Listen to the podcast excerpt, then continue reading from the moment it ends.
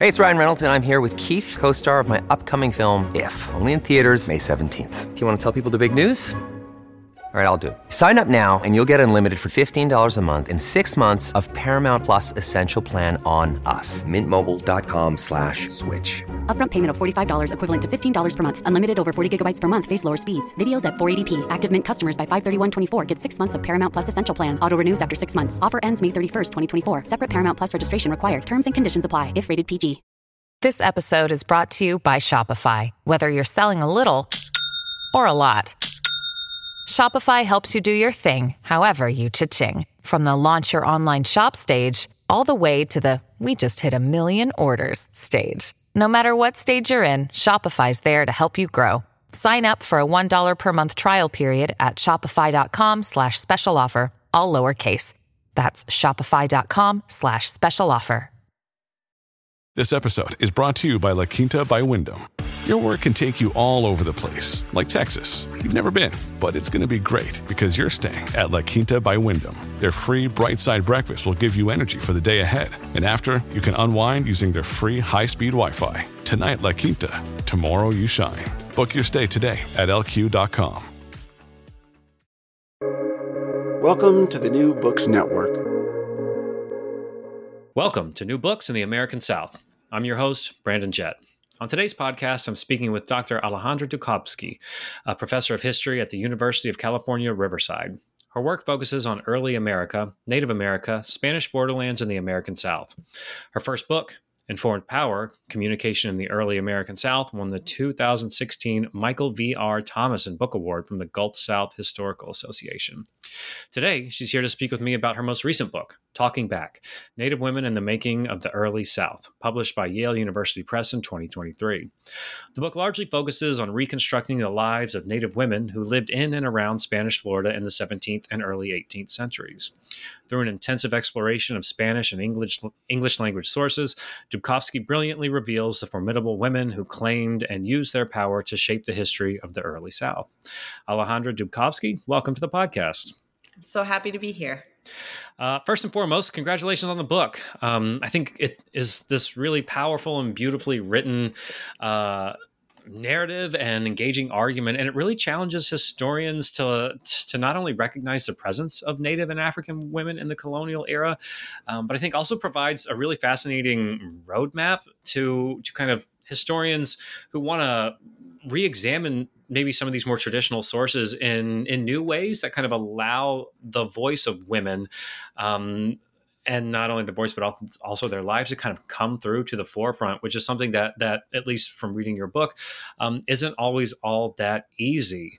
Um, so i just really wanted to congratulate you on that. Um, and i thought that maybe a good place to start uh, is is the fact that that this is your second book, um, kind of on this this general topic, this general area, um, and I'm always really interested in, in, how you landed on these topics because it seems like it's, it's, it's kind of a difficult topic to to uncover and to research um, through the archive. So, would you mind giving us a little bit of background into what drew you to this period of time, to this region, um, kind of colonial Florida, um, and the people that you study? Well, thank you so much. It's such a joy to get to talk about one's work. And this is such a fantastic and f- important region of the world that at least when I started in my my first book 10 years ago, it was deeply kind of understudied. I think now there's more and more exciting historiography on it and more conversations. So it felt like I could begin asking more complicated questions, but also more basic questions of a region because now we knew it more. And honestly, it was a very basic question that I sort of realized when I was studying this region that I knew, I thought I knew well. I had been studying it for 10 years. I had done archival work. I had done all cons- consultation. I've done all these things. And then all of a sudden I was stumbled on a document written by a woman. It was a very long document. It's actually what's the last part of my book. And I realized at that moment that I had no idea what women were doing in this space.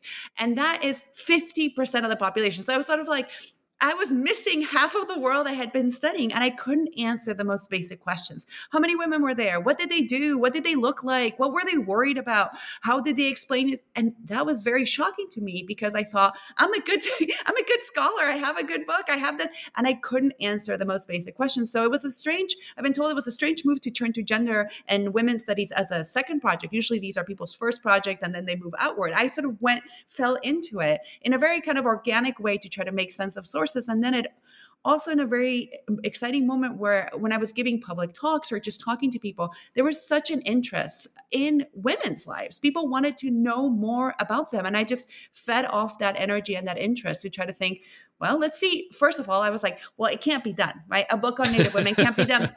There's no sources. There's not sort of. I repeated the same lines that were told to me, and then I thought, well, is is that really true? Is is actually that really true? Um, are there in fact no sources? Are there no ways to think critically about them? And I just started to realize that in fact there were there were a lot of sources, and part of the problem is right they're hard, they're complicated, and I can talk about uh, you know there are multiple languages. You have to work with indigenous language sources. There's a lot of work that needs to be done, so they're not super easy, but they're also right there too. So there was also a, a moment of how much is this that the source is impossible? How much is this us, us as historians not doing all our due diligence to uncover this lives? And I think I was really inspired by both of that.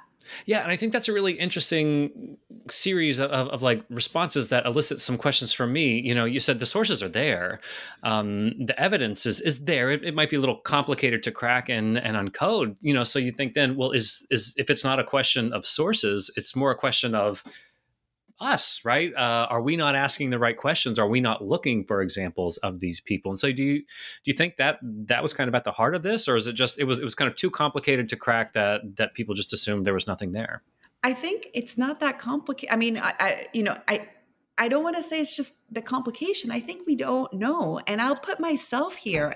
When I began this, I thought I was going to be writing a book, a more, um, a different kind of book about sort of military sieges. And I, I really like battles, actually. And so I was thinking, yeah. I'm going to write about Queen Anne's war. That comes through in the book. Yeah. I, I really, I think it's really exciting. And I wanted to write sort of this military history of this war. And I had uh, stumbled on this petition for a, a, woman and I thought, oh, are there any mentions of women in this really lengthy, a thousand page like documentation of the siege, which is like a day by day account of the siege. And I had read this a thousand pages before. I had very detailed notes on these a thousand pages. And I was like, I know there's no women because I've read it all and I'm a good historian and I have got notes.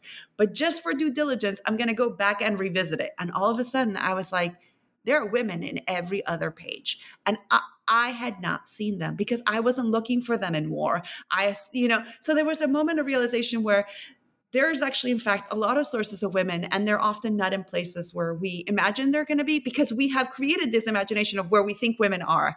Um, and here they were not you know not carrying i don't want to give any false advertisements not carrying weapons not sort of fighting in the siege but very much part of the siege moment and and in fact so annoying that the spanish officers are talking about them and writing about them and making military decisions thinking about them so i was like oh in fact, they are there. Let, where other places have I missed? You know, and all of a sudden it was the conversation we tell our students. You know, if you have a hammer, you go looking for your nails. But I started sort of looking for those nails, and first I thought, oh, they're not there, and then you know, there were moments where they're not. Their sources are, are slim and they're hard to find, and I had to do a lot of thinking through them. But there were moments, in fact, where there were a lot of sources.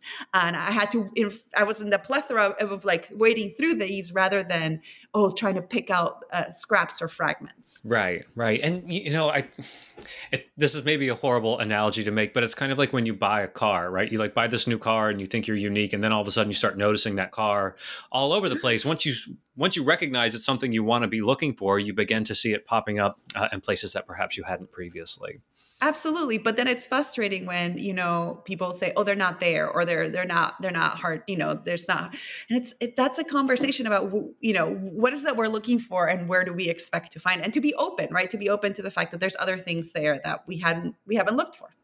So above and beyond just this specific book, what was it that drew you to the study of like Native history in general?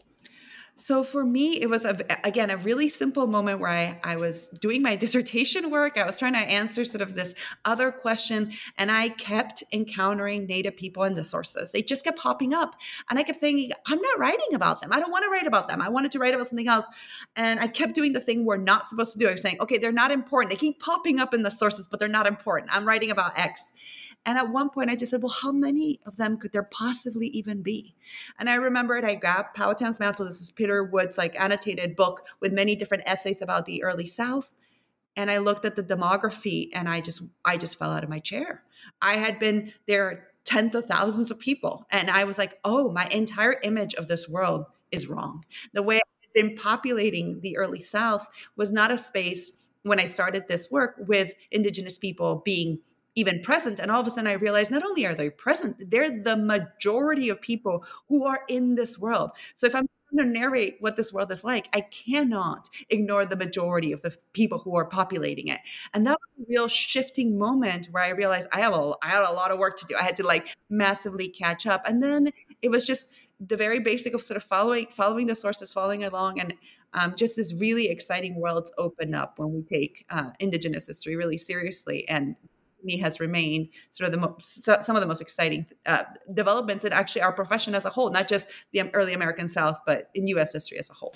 Yeah, you know, I, I mean, I think I'm a pretty smart person, and I and I know a little bit about history. You know, and I studied the Jim Crow period, um, and even when I teach the surveys, it kind of goes like, yeah, here's like these early interactions between European colonizers and Native people, and then like we all know what happens. So, but you know, you kind of like hyper focus on Jamestown or something, as if that was the entire world, uh, and you're like, no, like 99 percent of the rest of the geographic area, right, is, is is dominated by Native people and I'm, I'm almost ashamed to admit it, but it wasn't until I was in my PhD program, um, and uh, Juliana Barr was one of the professors that I took a class with, who I uh, saw wrote a little blurb for, for, your book. So I thought that was great, and um, her whole colonial uh, historiography class is just like Native histories, and like, whoa, whoa, there there's a robust scholarship one, and then also just there are a ton of these native people that continue to exist well into the 18th 19th century in ways that that that they are continuously shaping and reshaping how these these european empires are and american empire is kind of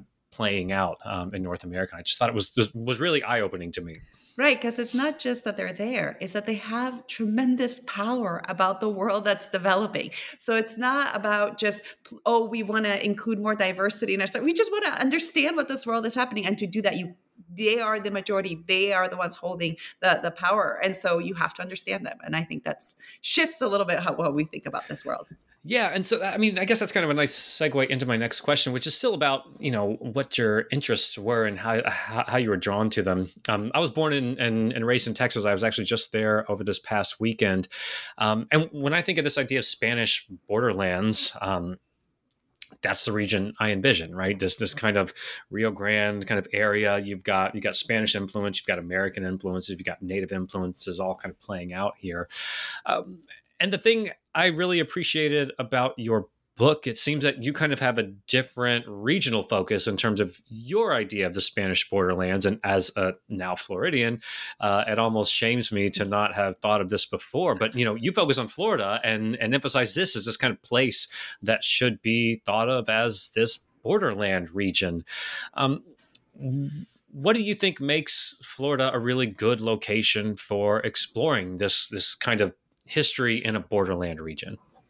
I mean, Florida, just like I think of Texas, I'm currently situated in California, right? So we think about the long stretch of spaces that had um, Spanish incursions into them California, Texas, New Mexico, and Florida. Florida is the earliest from where they're, they're there in the 1500s, the Spanish are there in the 1500s. And very early on, these becomes a site for imperial conflict. So you have lots of different European powers trying to get to this region. So that makes it immediately as a contested European site of of struggle, right? They, the French set up very early on. Um, they're they're sort of pushed out, but then the English come in in 1607 with Jamestown. They're they're within this region, and they're talking to each other. They're paying attention to one another. But in the middle of all these are also big, large indigenous groups that are also playing both sides off each other trying to renegotiate spaces with one another. So, in many ways, what's happening very early on in the story of Florida in the 1600s, 1700s is going to have echoes in Texas and New Mexico and eventually much later in California. So, you see sort of earlier patterns to stories that then we're going to come to know and the like. And even early patterns with missionization. Florida has some of the earliest sites of Franciscan missions in, in, the Americas. I mean, it's it's one of these early case studies about how the missionization and evangelization for native for native groups is, is going on the ground. So it's it's a classic sort of early space in which this is occurring. But because a lot of the structural items we associate with Spanish missions, like missions themselves made out of brick and with churches and the like that we see in Texas, that we see in California, that we definitely see in New Mexico. There's very few rock. There's not a lot of rock in Florida. So it's very hard to create these structures that are going to be preserved. And so a lot of that has is not there. So we've sort of washed over, and there's much uh, it's a much longer story of Florida. Florida enters the United States much later. You know, so I think other stories are narrated of that, and this earlier history just literally is is, uh, is in the ground. And I, I think it's reminding people and refreshing people about how long then layer the, the stories of these spaces and how contested they actually were. Um, helps helps us uh, sort of elongate how much longer and how contested the early U.S. history actually is. Yeah, and and I say this as someone like I've been to St. Augustine, I've seen the Castillo, you know, and and still you're just you kind of forget that oh yeah like this was a heavily contested space and a heavily contested region and even though it's this peninsula on the eastern side of what is now the united states it is very much involved in these kind of cross cross border as problematic as that that that phrase may be right? Like um, these interactions it's contested. There's native people there's english people there's some french influence there's spanish influence. It's just really really uh, important and nuanced history that i think sometimes gets lost in florida when we think about about borderlands. Um, so i really appreciated you you emphasizing that uh, in the larger work I mean, I think so much of Borderlands history is about how the United States creates its own history about itself. And oftentimes, Borderlands are trying to imagine an earlier European past, like to say, see, there were other Europeans, and eventually, you know, now we're all speaking English. So clearly, this other European power and eventually an American power won out. So, so much of our Borderlands history is about a distant bygone era that has been supplanted by sort of a US history. But that again is about sort of very particular European presences. And those you can see in like the missions or the forts that remain, but not in the actually very large indigenous population that actually define the spaces. So I think because those stories are so buried underneath that we miss them as borderland spaces because we're just thinking, oh, the Spanish were once here and that's what makes them important. When in reality, the Spanish were barely sort of holding on to Florida by their fingertips. And it's in fact this larger indigenous world that's that's far more central. Absolutely. Uh, okay, so let's get into the book just a little bit. And I always like to start with questions related to the title because I remember in grad school that was, you know, we were reading all these books. And one of my professors, like the first question I think he asked me when I started was, you know, why do you think the title of the book is the title that it is? And I thought the title, like, I didn't even read the title, right? I just jumped right into the book. And then as as you write books, you're like, no, like the title actually matters quite a bit. We think a lot about it.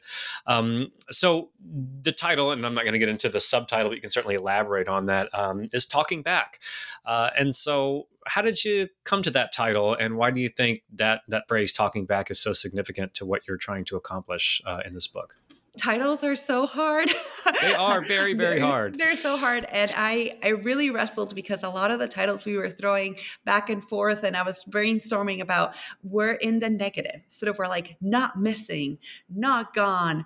Um, and I noticed a lot of works that dealt with women were in the negative uh, titles, sort of sort of to remind you of the, the you know there, there, there's a lot of work negative titles are doing right? Remind you of the structures of power that are there that women have to like fight through to break through. And i was so uh, i was like this is not what i'm finding. I'm, I'm finding women doing things like i need an active some kind of action that they're doing.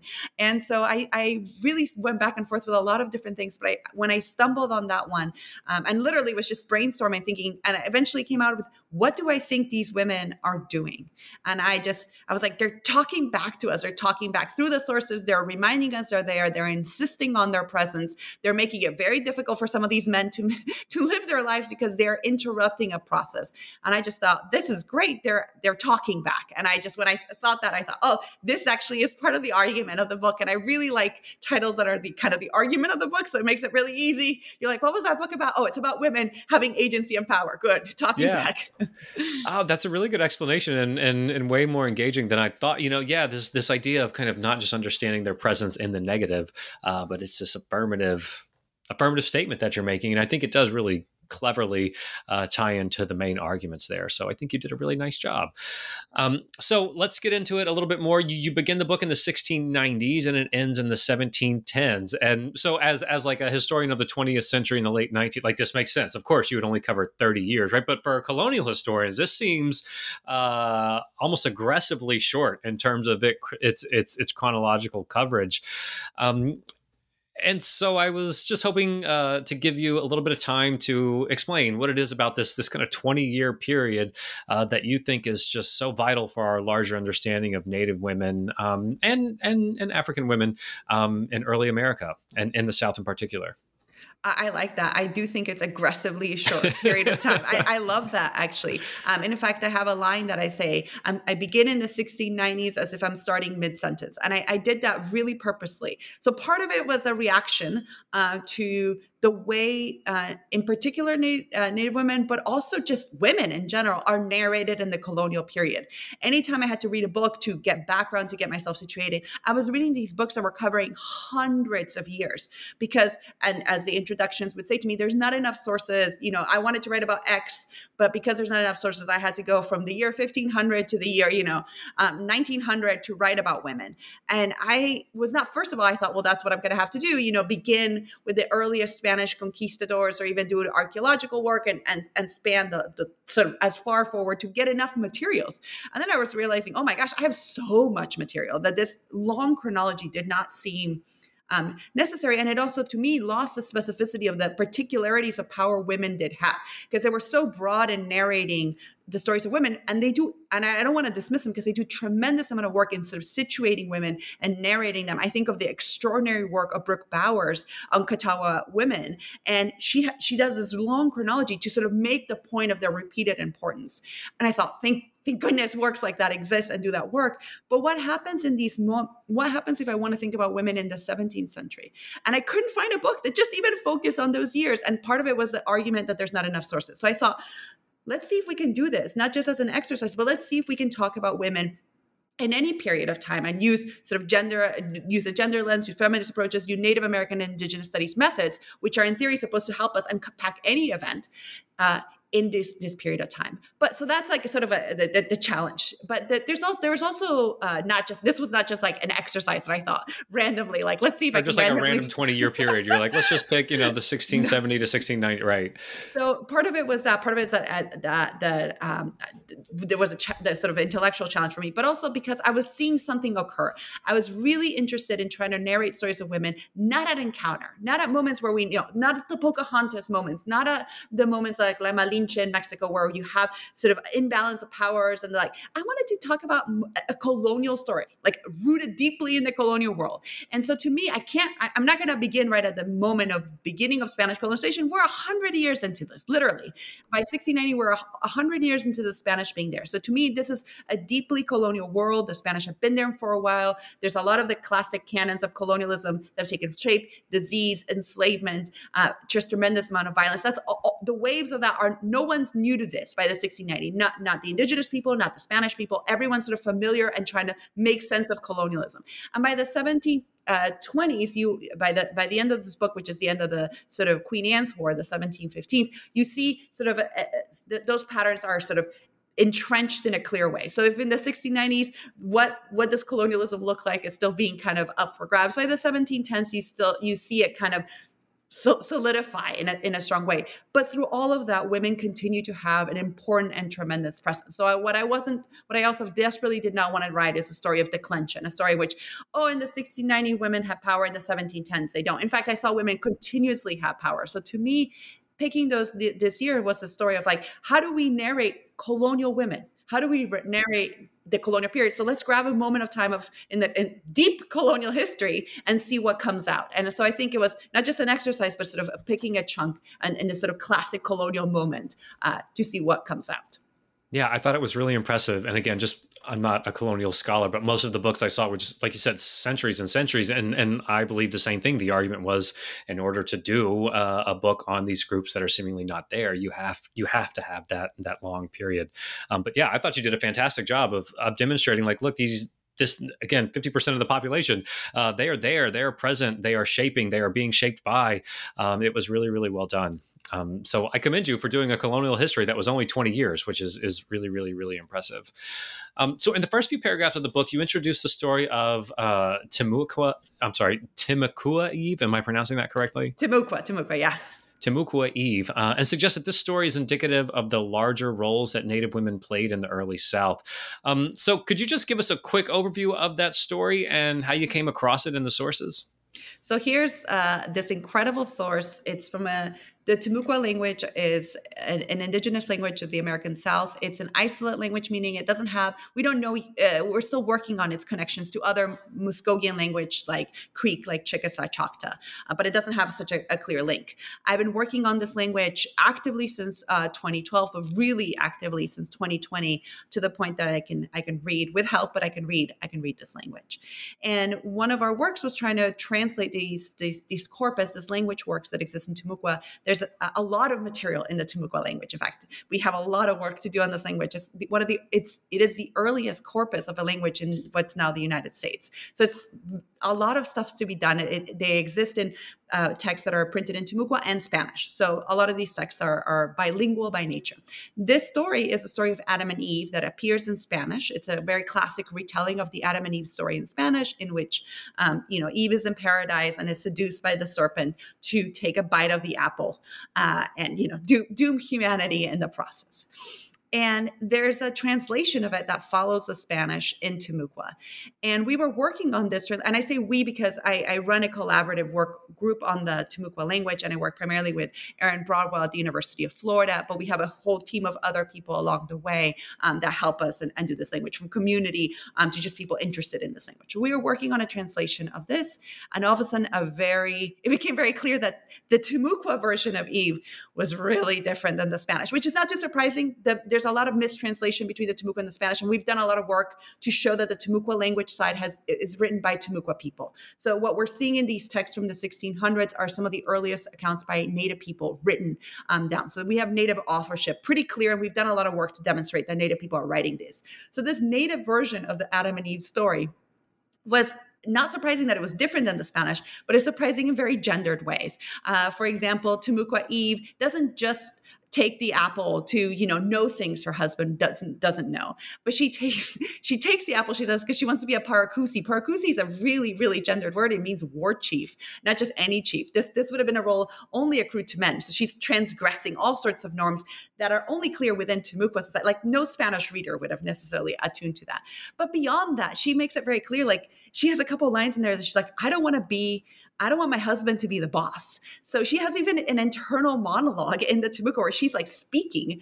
And so it was an incredible moment where this this character of Eve was coming to life in a really different way in the Timucua than the Spanish, showing us a, an active way women were participating in native societies and how if we are going to see a moment of transgression where a woman was doing something she wasn't supposed to do, which eat, eat the apple. But in Timucua society, the transgression was multi-layered and in different ways. One of them was, you know, this wanting to be a war chief. The other one was sort of the lack of reciprocity. Like she doesn't want to share. She doesn't want to. She doesn't. She she doesn't want to eat uh, with her husband, but before him.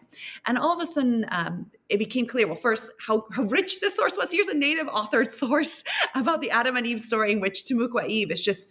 First of all, she's very funny. She's in your face. She's supposed to be kind of comical, and that the Spanish are totally missing. So here you begin to see there's these worlds that are operating in front of people's eyes that they are not properly seeing.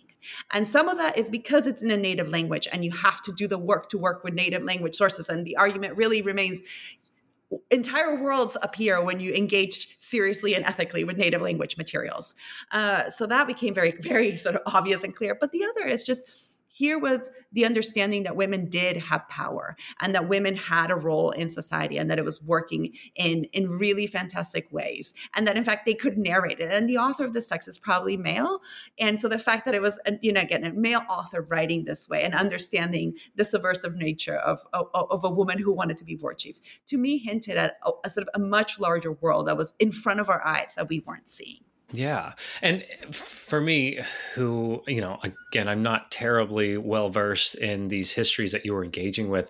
Um, it was, I think, a really effective kind of tool as as an author to kind of give us one story. And you do this in multiple points throughout the book. Give us one story to kind of wrap our head around that helps us understand the larger processes uh, that that you're exposing us to. Um, and I just that that that helped me out so so much. Um, and I think it does a nice job of of telling the larger story through through one one one individualized story that we can wrap our head around. Right because um, the story is one woman who has power. I mean at the end of the day that's taking out all the nuts and bolts. The other is like the methods and how we think about it, right? Mm-hmm. To do the work, to analyze the sources, to think through it. So I think it's one story that really is like, this is the work that needed to be done to do this kind of job. And the payoff is that you get a badass Timucua Eve, you know, saying, I don't want to be, I want to be the boss. I want to be the knower of all things. And that is just like, that is, and that's the talking back. You get these native women talking back at you and we have to listen and we have to include them. And so I, I think like, it's really, yeah I'm sorry. No, that's it. I was going to say I, th- I, think it's really fascinating too that you brought up the you know this is this is written by by a man too. Um, which you know this isn't just a small cabal of women who are who are telling this story among themselves to kind of um, craft this counter narrative. But this this is apparently something that's pretty widely retold right within this community uh, among both men and women, which I think is really interesting. And the most hilarious part, right? These these are this is a, a story that's being reprinted that's printed in Spanish and in Timucua. So you would think this little booklet is something the priest will use to tell the Adam and Eve story. So the priest in his terrible mispronunciation of the Timucua is going to be standing up saying, and then instead of saying, you know, Eve is, you know, damning us all, he's right. end up saying Eve wants to be the ruler of all. And and the hilarity of this, and of course the priest would have no idea because these texts are produced and translated by Timucua people. In theory, in his head, he's doing a perfect translation. In reality, so the like the messiness of this all and the funniness, right? The the the the fact that there's humor infused in these like sort of deep moments where you think of like terrible colonial violence, absolutely, but that there's is an infusion of uh, sort of to try to retell and reclaim some power. Yeah, what a really good point. I mean, you don't think of Native people laughing, right, or like like ever. They're people, right, right? But you're exactly you're absolutely right. That is such a good point. Um, yeah, they are they are still people. Um, and I wow, that's that that's a really powerful statement. I think, um, and and an unsurprising one, even though it is so surprising. Um, so another story that, that that was really drawn to was was um, the story of this Chacata woman um, who was identified as as is it India Chacata, um, and you make the point to say that you know not much of her life is really well known, and she only really enters the archives because of an investigation into her death.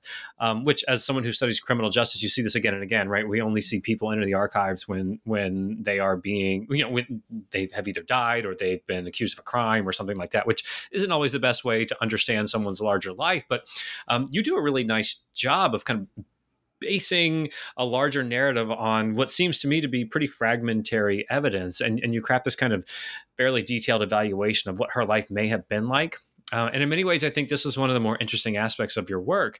Uh, you kind of challenge historians to evaluate sources in new ways um, and looking for for other voices um, to kind of highlight those people who are so often overlooked. So, could you give us kind of like you just did um, a quick overview of the story of the India Chacata and and how you were able to kind of reconstruct her life based off this this this kind of one source about her death?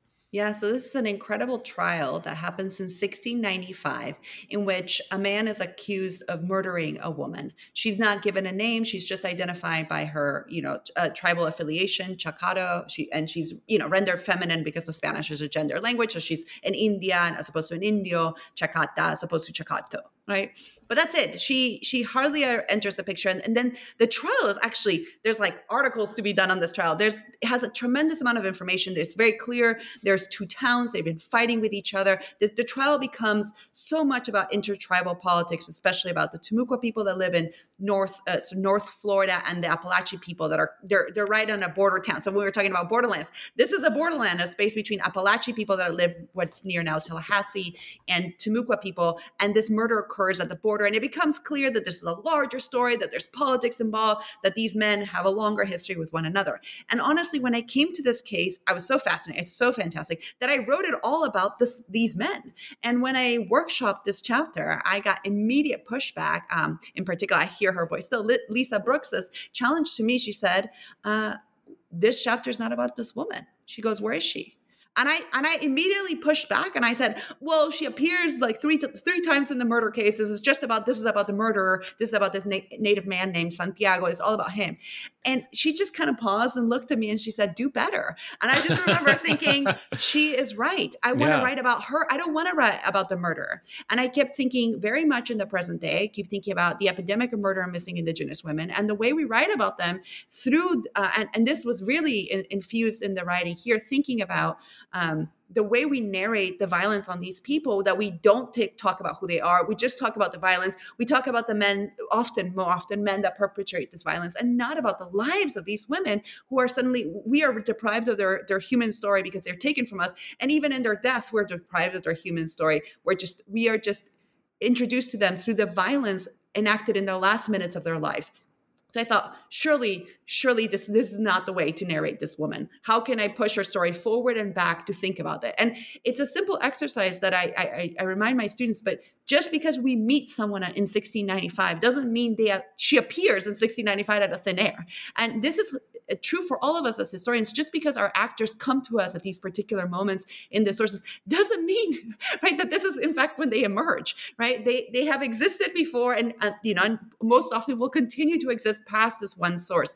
So I think the challenge was how do we narrate the life of a woman who we only meet through violence? And to me, this this truly was a challenge, which at first I thought, again, this cannot be done. But then in reality, it can. Right? There's enough circumstantial, there's enough evidence about her movements that different possibilities emerge. There isn't a single one. I wish I could say, yep, I know. At first, when I found she, you know, she was escaping slave raids, because this is an incredible mo- moment. This mur- this woman is murdered on a trail. You can figure out in the direction she was likely going.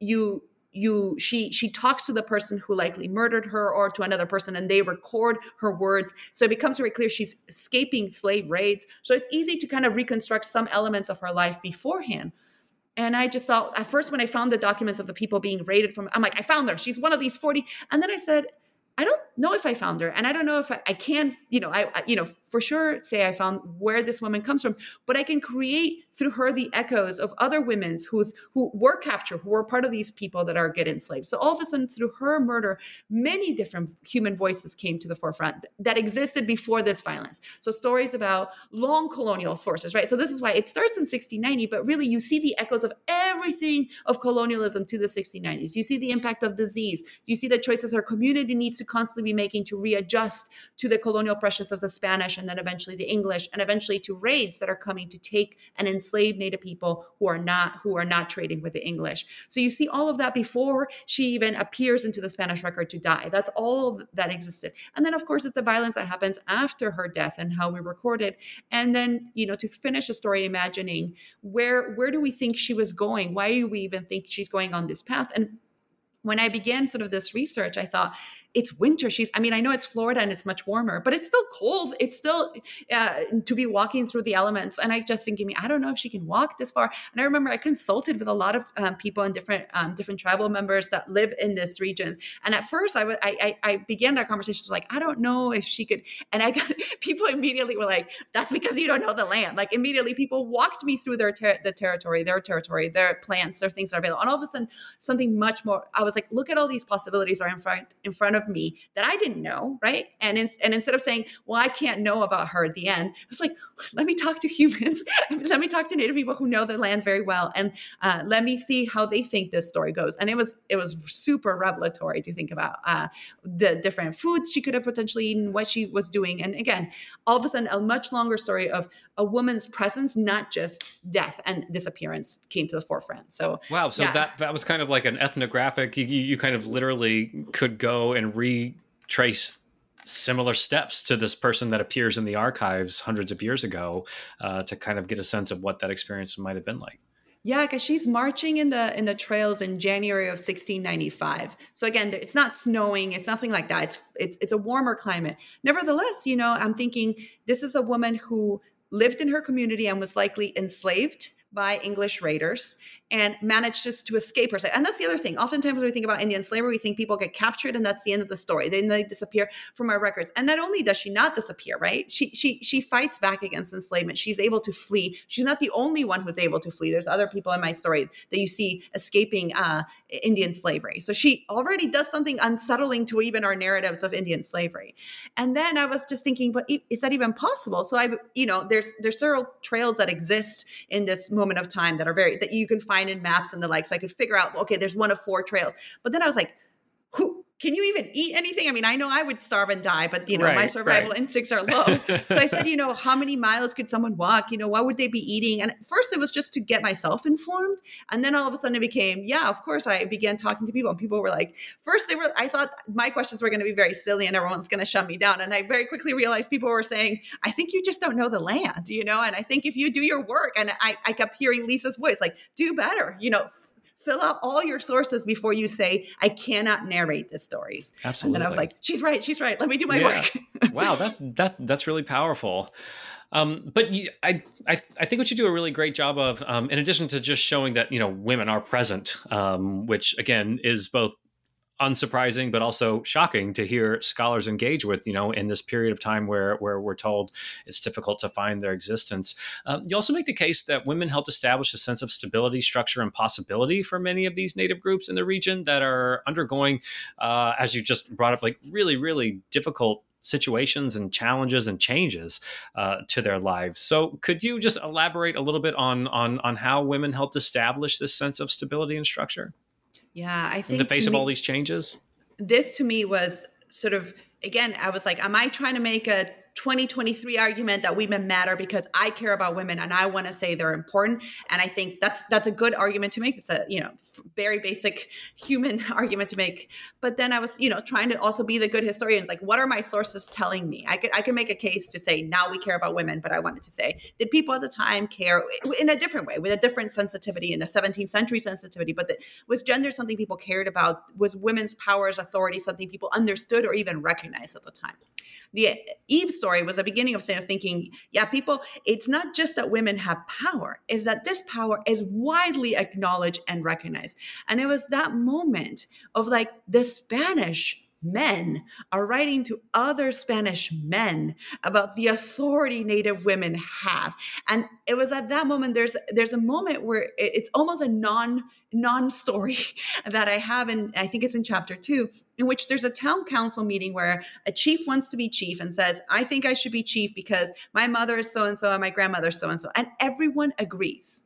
And the Spanish agree, and he becomes chief. So it's like the least exciting, like that's not gonna sell any, and like that's not the greatest movie of all time. But all when I encountered that, I said, wait, what? what just happened? Everyone in this room, that's all men, written by men for men with a male audience, understands and acknowledges and also like obeys this power of matrilineality. And that was the moment where I'm in a deep colonial world. This is the why starting so late, because this is not a moment where we can dismiss and say, well, this is at the early moments of encounters where everything's being debated. We are 100 years into this process. We're deep in a colonial period. And here, matrilineality, or the idea that the line of succession is going to go through the woman's side, not the man's side, which I've repeated. And I'm sure if we all teach a survey at some point, we say many Southeastern groups were matrilineal. And we sort of repeat this line and we say that means the succession passes through the woman. I don't think I knew what that actually meant. Like I know I just explained it to you. You you nod your head. We know what it is.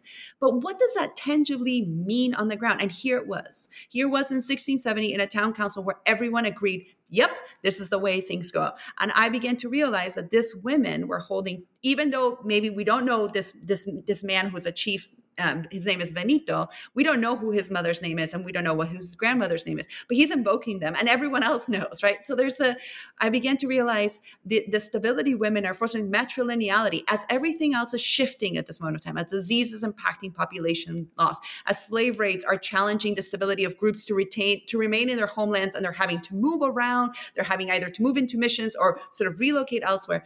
One thing that's not going away is matrilineality. It's a pillar that's standing very very firm and that is not shaking. And it's not shaking a hundred years into Spanish colonization and decades into English incursions. So I began to realize this is very powerful. Matrilineality is not just, oh, we structure the way this way at the end. It has real and very tangible approaches, which if you're an indigenous person who lives in a matrilineal world, you'll be like, yeah, no, duh, Alejandra, of course. But this was trying to explain that power that was so clearly being understood by other European that by uh, by European people at the time. And to me, that was very sure shocking. And then you see, oh my gosh, women have this tremendous role in keeping their communities power structures flowing by the by this nature.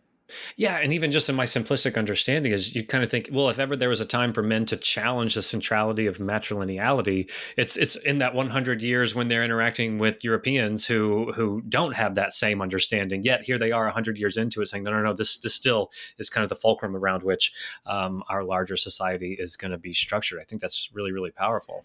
I think there's a, a clear understanding. There's a uh, from a lot of Native men that their communities can't survive without women, which mm-hmm. is so simple. Right, but I think right. It, it takes like all of us to be like, oh right, right. These communities can't work. I, I mean, part of it practicality. Women are the primarily sort of food providers from farming to gathering. They're they're doing the bulk of sort of that work, but also like the the survival of the community cannot exist without women. So Native men who are in positions of power are understanding this power because they see it affecting them in really tangible ways. So they're like, protecting women is not just me sort of expressing a 2023 sensitivity, is expressing a, a real necessity for my people to survive and endure in the 17th century. Yeah. Um, so you you kind of shift focus in the second part of the book, and and you you kind of focus on Queen Anne's War, um, and you explored in a number of different ways. But I was just hoping you could give us like a quick you know minute or two overview, just for listeners who maybe aren't familiar. Um, what was Queen Anne's War? yeah, what was Queen Anne's War? When I began doing this, I was like, what? The war? Everyone's like, you're working on which one? Which right, one? There's, right. there's a series of early 18th century wars, right? Before the big war and the Seven Years' War, before 1763, there's a series of imperial wars. And this one is, is sort of one of the early ones in which you see conflicts in Europe and the re- redrawing of alliances in Europe have sort of direct impact across the Americas, where you see all of a sudden colonies challenging each other because of conflict that's happening abroad. So you begin to see sort of a spillage and a connection of sort of an imperial world because what's happening in Europe, though very far away, is now having actual, you know, fighting on the ground in the in the Americas. So I think Queen Anne's War sort of even though there's earlier ones, this is sort of like one of the early moments uh, shown out. It's also not a really, in European history, super important and super well understood in American history, especially North American history, there's very little transfer of territory. Like everyone fights, but everything kind of settles. the dust settles, and everything's exactly the way uh, when how it started. So it doesn't seem like it has a war that has too much impact you know like unlike the seven years war that's going to redraw the global map this one it just seems like one of many early 18th century conflicts where you see this occurring it's really interesting though to me because some of the the least so Queen Anne's War is the moment of the Deerfield raids, where a lot of New England history, especially can, canon early America history, where people talk about captivity narratives or anything. I don't know. They close their eyes and imagine any frontier stuff. It's all been really well studied for the North, and the Southern fronts are kind of like a question mark. It's not really there. There's no really. There's like I think the last book is from like the 19 teens on on these Southern fronts. So part of me is by focusing on those wars, like, look, the, this gigantic southern world is definitely part of this colonial world. It's not an offshoot. It's not doing its own thing on the side. So I think it's to me, it's like I didn't want to talk about necessarily Deerfield, but I wanted to talk about the stuff that's going on that this imperial world that's shaping in Europe have is having tangible also effects in the in the Americas and in the American South. So um, it's a war that sees a lot of fronts actually open up between the English and the Spanish throughout the American South with massive battles and, and, and attacks that have been sort of poorly poorly documented and studied. And to me, that felt like a real opportunity to say, look at this like colonial imperial world. Where are women in this story? Right, right. Okay, so along those lines, um, why do you think and I'm not being dismissive here, so please don't think that. Um, but like, why do you think it's important to understand women's experiences um, during and after this war, and how do you think that that changes our general understanding uh, of this this period of history? Yeah, I think there, I think especially when we think about early 18th century, this is the Queen Anne's War is fought between, at least in, in the American South, that sort of begins in 1702, where the war begins. Like you, you start seeing these battles in the American South. I'll go through um, the end of the war through the 17 teens. Uh, the parameters are sort of uh, broad like that. So, but so I'm saying very early 18th century warfare. Uh, however you want to imagine it, with sort of weaponry that's very faulty, with you know uh, uh, a lot of disease and improper housing conditions. We we often gender that very male. We often we gender all our wars very, very, male. And, and that's definitely sort of true in, in some features and in some, especially some more contemporary warfares.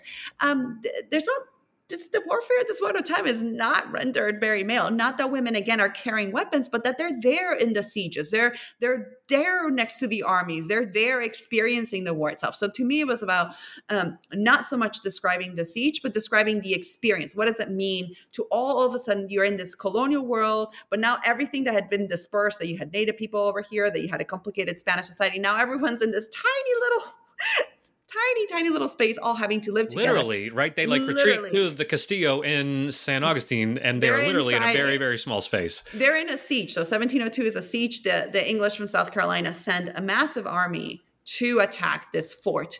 Uh, and this becomes like a classic kind of battle, European battle of like sieging and warfare and all this stuff.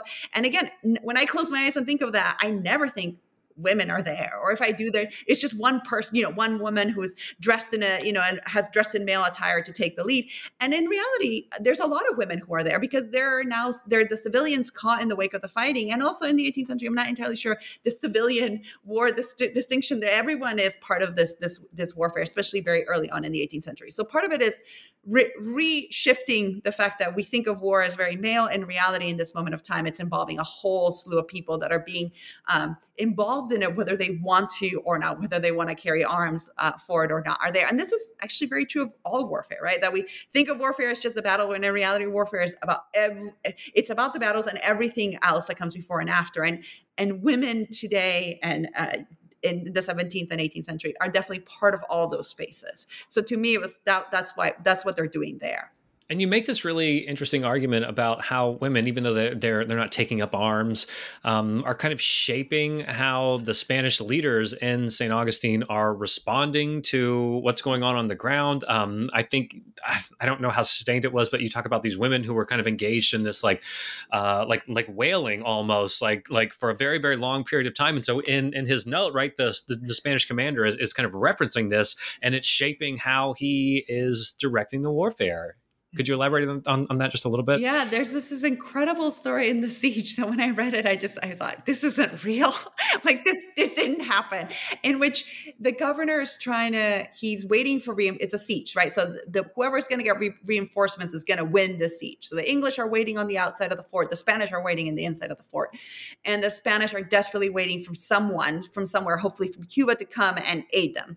The first ships that come, unfortunately, are English and so the Spanish think they're done for. This is the end of it all. They actually come on Christmas Eve. So it's like a very terrible moment in which everyone's like massively depressed. This is a ho- important holy day. This is a Catholic space. You know, they're trying to figure out how they're going to do mass and all that stuff within that. And then the word gets out that these ships, these English ships have landed and likely this is all over. This was all for naught.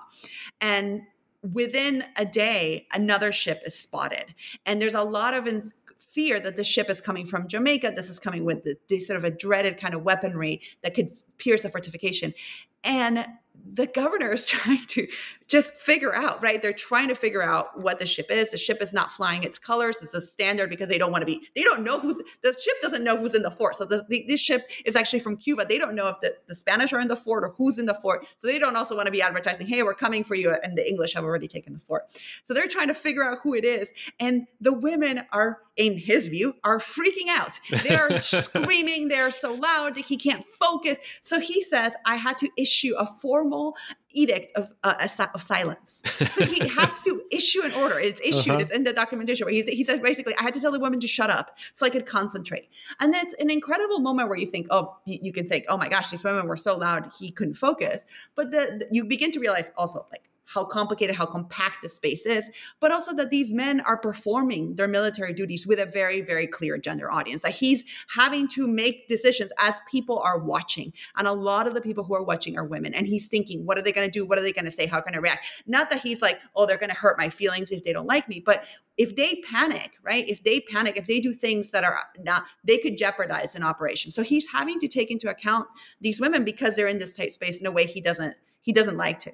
And it's incredible to me because the second he realizes the ships are Spanish, the second he realizes he can launch a military offensive, the women kind of disappear. The second he realizes he's safe. And so you begin to see when and how women matter, right? So I'm, it's not the argument that they always matter and the, the Spanish leaders are making military decisions based on women. No, but that they can interrupt the process at critical moments. And in fact, when we're trying to think about how do people experience warfare, we need to think about women as well. So it, it, that's sort of what becomes very clear from this story. Yeah, I thought it was a really, really telling story.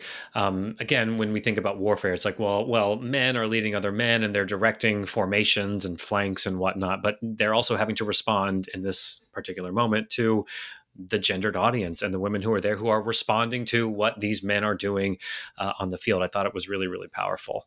Um, okay, so the final chapter of the book again you kind of focus on on an important woman um, or a woman whose whose life you think tells us important stories. And and in this case you actually uh, actually look at a wealthy spanish woman um, named doña juana caterina um, and she was from one of the most powerful spanish families in florida. They had a pretty long legacy there and, and they had been been wealthy and powerful. Yet her her life was upended by queen anne's war.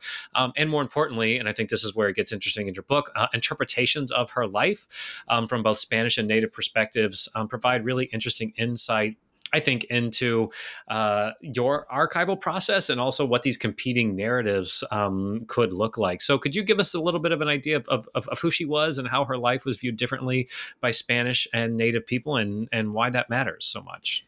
So I encountered this document about this woman whose name is Doña Juana. So even the Doña gives you the title, the Spanish title, that you know that she's a sort of a wealthy, elite, respected woman and it's really long. There's a lot of other petitions by women from St. Augustine. They're they're they're about two pages. Hers is hundred pages. So there's there's I was like I, I, that's how I began this project. She's the source that I found that I thought I, I got to get at least a conference paper out of these hundred pages. I thought I never thought a book, um, and I began reading. And when I began when I encountered a source, 100 pages on this Spanish woman that's living this life during, and you know, survives in tragic, you know, tr- tons of tragedy happens her way, but survives this war. I thought, there's my story. I'm going to write about this awesome Spanish woman who can, uh, you know, overcomes all the odds. And the more I learned about her, I was like, she is awful. She sucks. she sucks. There's no other way of me saying she's terrible. And all of was that your began- conference paper title? She sucks. No, my, my conference paper was like, "There's women in the South." Yeah, yeah, I just realized they were there. Uh, and uh, yeah, that's a whole other story. Me me realizing the complexities of these stories. So, but I began to realize this document again. There's many much more work to be done in it. It's a hundred pages narrating a hagiography of her life, her her people. Her own voice is very small within it. It's like 15 interviews of men who all sort of talk about how important she is in her life. And it's basically a petition for money because she has lost all her property as a result of the war. Now, what was interesting to me when I began trying to narrate her, I began, okay, this is a chapter about sort of elite women and power. And I, I and again, there's a lot of um, Native women in my book, but I was like, okay, but this one, I don't know how this woman fits in this story. I don't want to ignore her, but I, so I really first I was like, I don't know if I want to have a chapter on a, an elite Spanish woman, finish a book on Native women, and then I began to realize.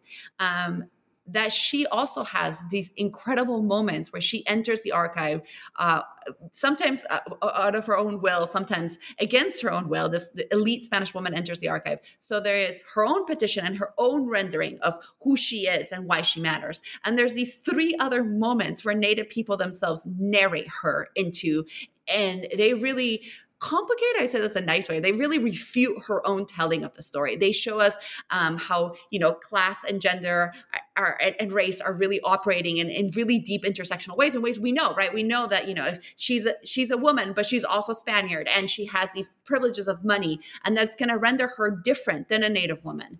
Even though they're both experiencing several things together from their gender their realities are going to be very different. And i think her story and the fact that she narrates something about who she is right? There's this incredible moment. Here we have early 18th century a woman narrating her own life story in really powerful articulate ways. And then Native people undermining her story and reminding us over and over again that this version of femininity, that this version of gender is one that tries, that's first of all built on top of suppressing and oppressing other women, in particular Native women, uh, but also then that silences and lets us not see the other women. And to me, this was a moment where we often bemoan the lack of sources, but when I have a lot of sources, they're actually doing silencing work themselves and silencing Native people, right? So we have a lot of voices of Spanish women, much more than I even thought were, were there from St. Augustine, but they do a very active silencing. As I was trying to narrate them, you realize, oh my goodness, they're actively dismissing all these other people.